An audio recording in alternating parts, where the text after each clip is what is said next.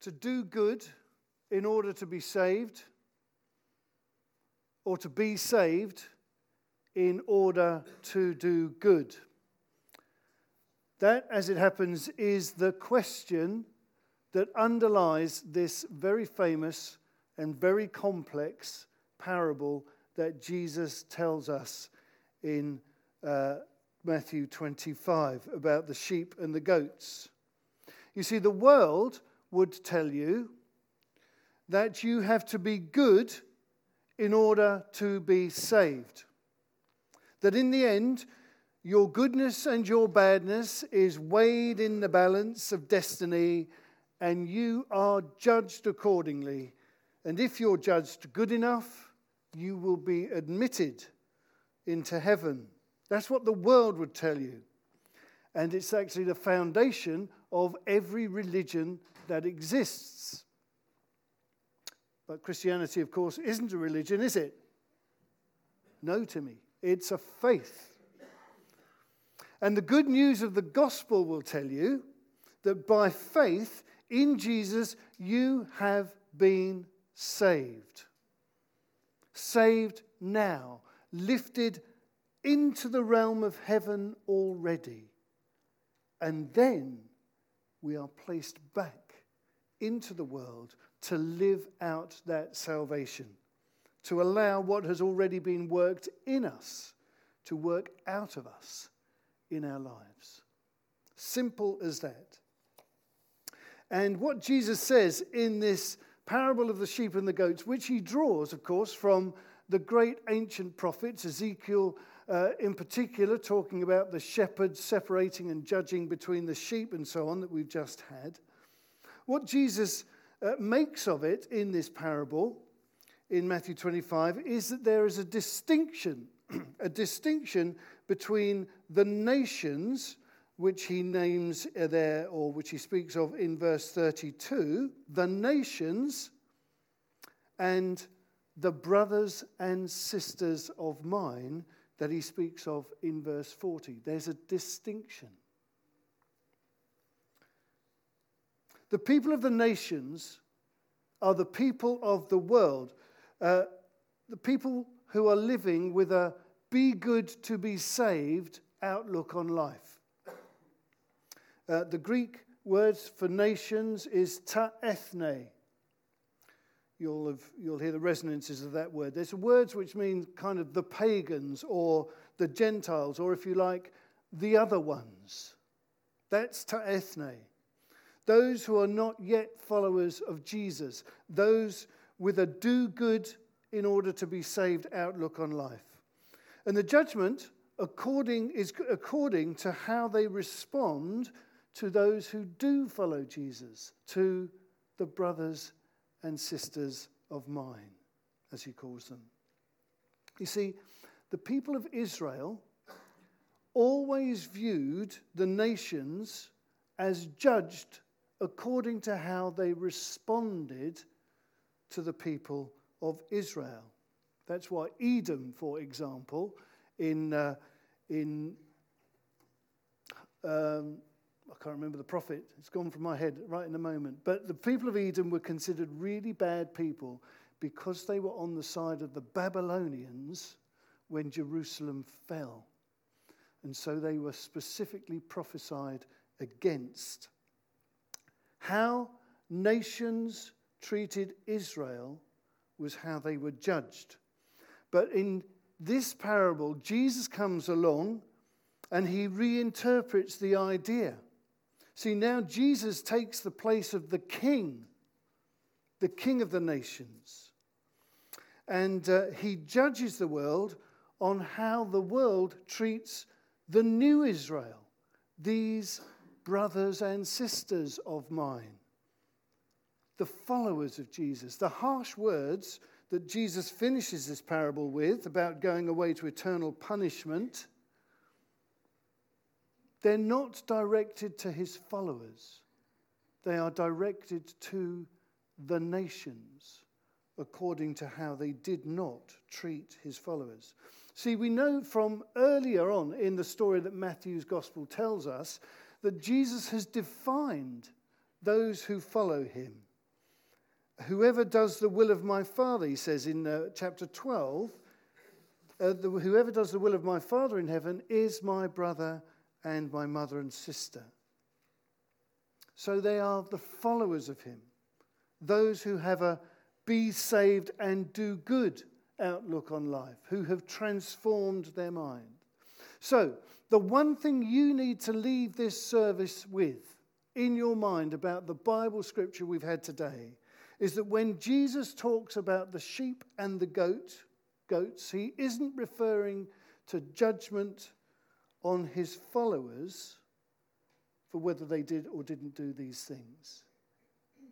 He's referring to the others, ta ethne, those who don't follow him. And this judgment on the world comes, uh, firstly, when he looks at them on the basis of the do good and, see, and uh, be saved uh, outlook on life. He sees there are some who don't make it.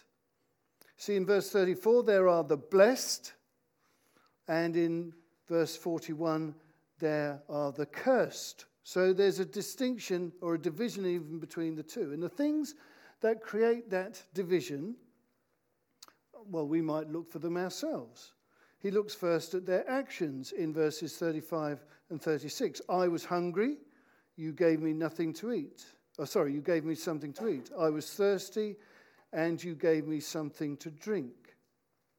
I was a stranger, and you invited me in. That's what the blessed did.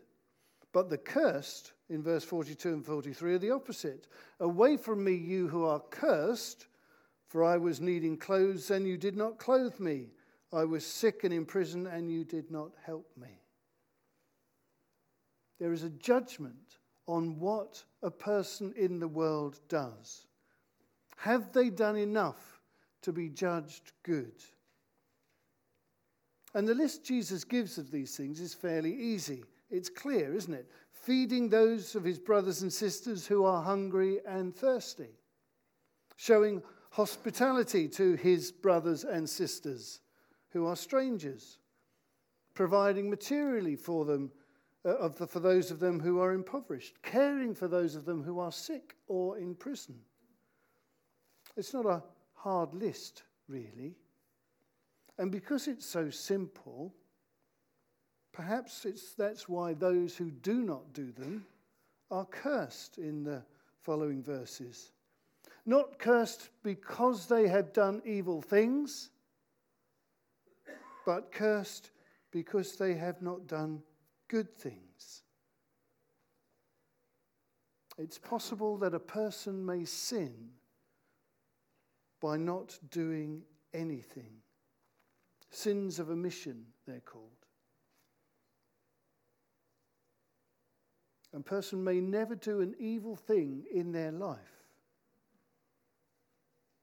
But for someone with a do good and be saved outlook, the stain of sin remains on them because they have not done everything they possibly could have.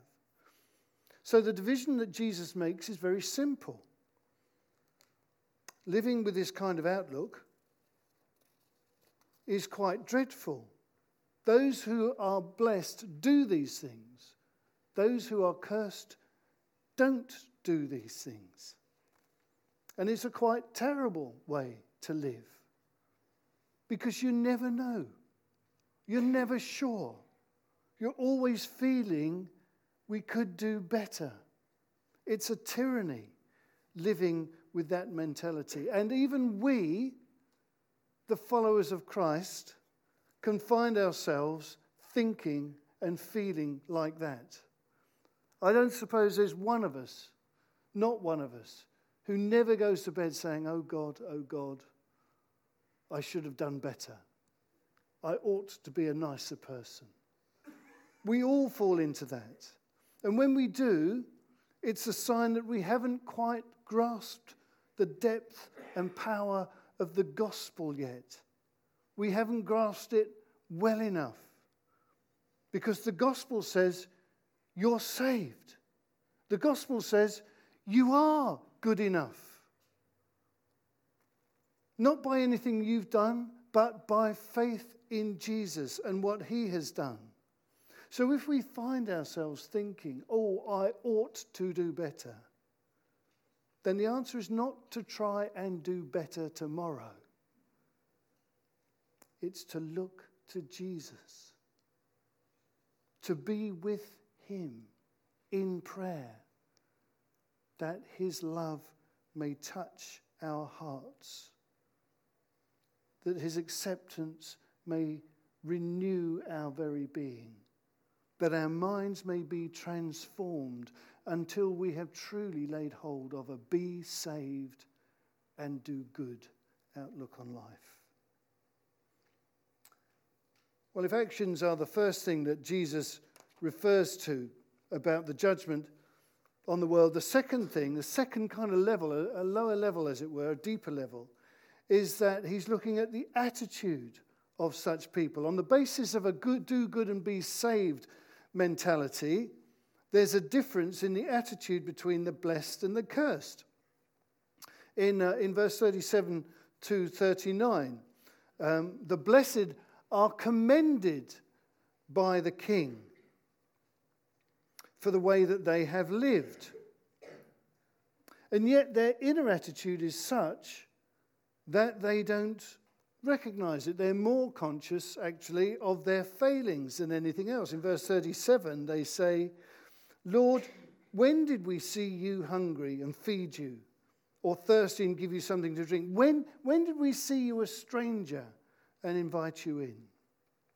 See, the attitude is not, oh, look how well I've done. Actually, it's hardly aware of it at all. The blessed person doesn't bother about self and how well or badly they've been doing. They, they just do what comes naturally. When did I ever see you, Jesus? I was just doing what I do. And yet, and yet, we can turn that very thing into false humility, can't we? Oh, it was nothing Oh, it wasn't important. Or the false humility of always thinking that we are a failure. The self indulgent self pity, the self loathing that wallows in despair. There are people in the world who think they fail at everything. When did I ever see you, Jesus? You've, you've got the wrong person. Jesus never gets the wrong person. But on the other hand, the danger of a do good and be saved mentality is that people want to justify themselves, to convince themselves that they're all right and they're not to blame. So they plead their case. And these are the ones that come along in verse 44 and they say, Lord, when did we ever see you hungry and feed you? When did we ever see you a stranger and invite you in. When were you ever in prison and we visited you? I never saw you. You can't blame me. These are words of self justification. They're the same words as the blessed, but they come out with a different attitude. They come out with a different set of circumstances. The blessed people use them as an admission of their weakness, and, and, and the cursed people use them to defend themselves. And in this world of do good and be saved, the sad thing is that people judge each other all the time. They either measure their weaknesses by other people's strengths and live in the misery of thinking themselves to be a terrible person. Do you ever do that? Or they look at another person and see themselves that they're better. And they live in the misery of thinking that the other person's a terrible person. Either way, it's a terrible way to live. But it's very difficult not to live like it. See, sheep and goats in Jesus' day were very difficult to tell apart and they were often pastured together. Just like the people who use the same words. There are people who work in this world who fall into the trap of thinking that they're all right, that they're justified in themselves. When did we ever see you, Jesus, hungry or thirsty? Never. We haven't done anything wrong. They use the same words. But Jesus offers us the be saved and do good outlook.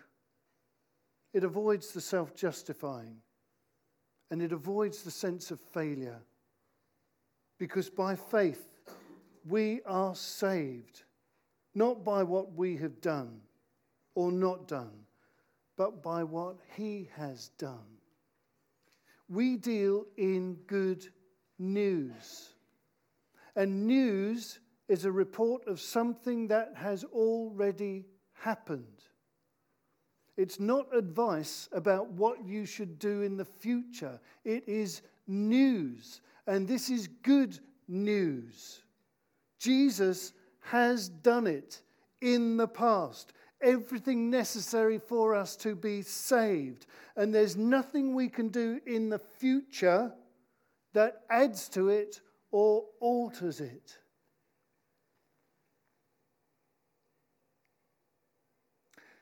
And we then have laid hold of this be saved and do good attitude. So the future is important to us. What we do comes with an authenticity when rate from a be saved and do good outlook on life. See, the people of the world are judged, judged by how they treat the followers of Jesus, the brothers and sisters, as he calls them. He says, Whatever you did for the least of these brothers and sisters of mine, you did for me. And again in verse 45, whatever you did not do for the least of these, you did not do for me. That's the measure of their judgment. And if the nations then are judged on how they treat the followers of Jesus, how will the followers of Jesus be known in the world? Well, I believe the answer is in that little word, the least. The least. The smallest and most insignificant. See, the whole point of our be saved and do good outlook on life is that is right. I didn't know we had one of those. the, the whole point of our be saved and do good outlook on life is that having been saved, we live out our salvation in the world, letting what God has worked in us work out of us by doing good, and doing good in particular to the least in our communities, the least in the world the poor and the oppressed, the downtrodden and the disadvantaged. That's where we find the authentic expressions of the kingdom of God.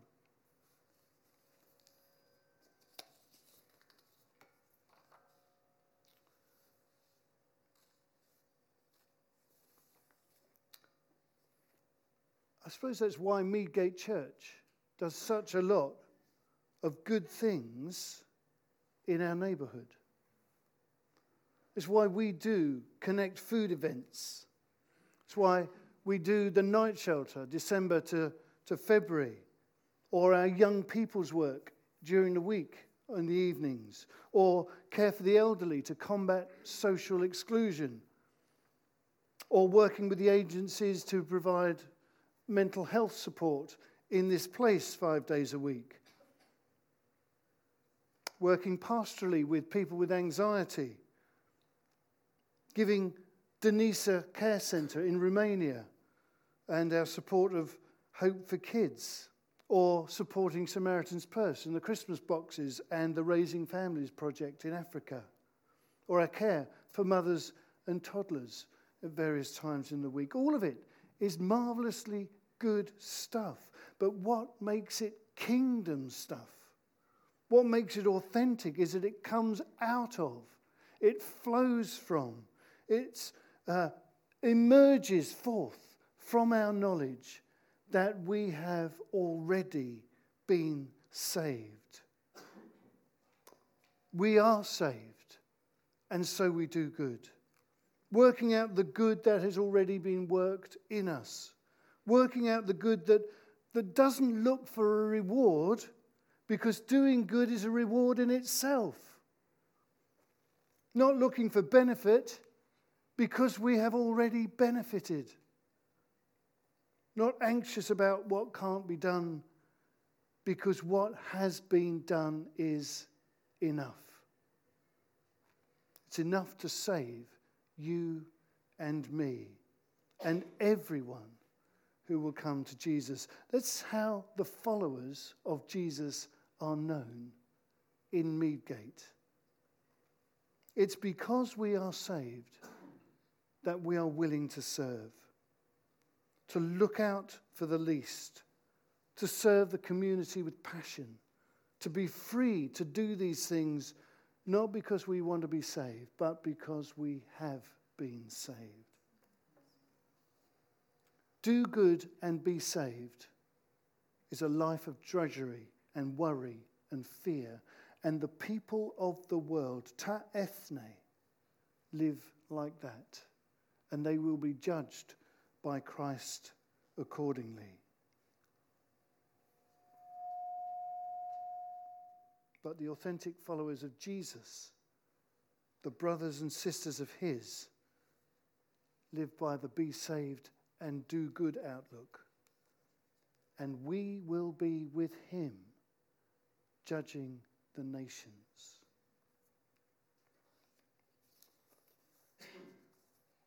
Amen.